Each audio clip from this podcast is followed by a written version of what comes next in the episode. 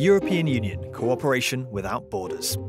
Since the signing of the Maastricht Treaty in nineteen ninety-two and the creation of the Schengen Free Movement Area, for many European citizens, frontiers and borders are a thing of the past.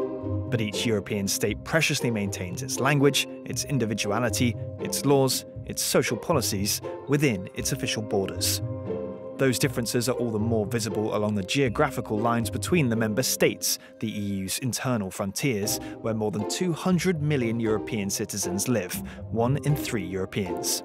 As they crisscross the bloc, these transfrontier zones are at the heart of the E U's Interreg programme, set up in nineteen ninety by the European Commission to boost zones that are spread across two or more countries.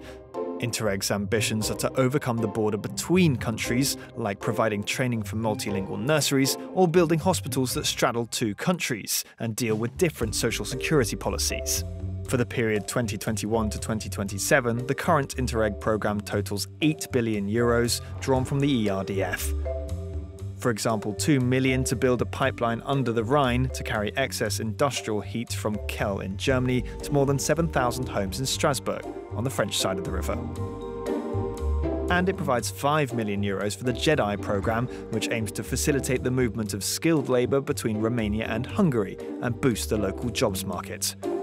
Then there's the fifty-nine point six million euros for the Alcotra projects in the French and Italian Alpine region to mitigate the effects of climate change and protect biodiversity. But not all the obstacles between regions can be overcome. Sometimes legal differences or geostrategic disputes are too entrenched. Efforts to create an Interreg programme between the islands of Mayotte and Madagascar have so far proved fruitless.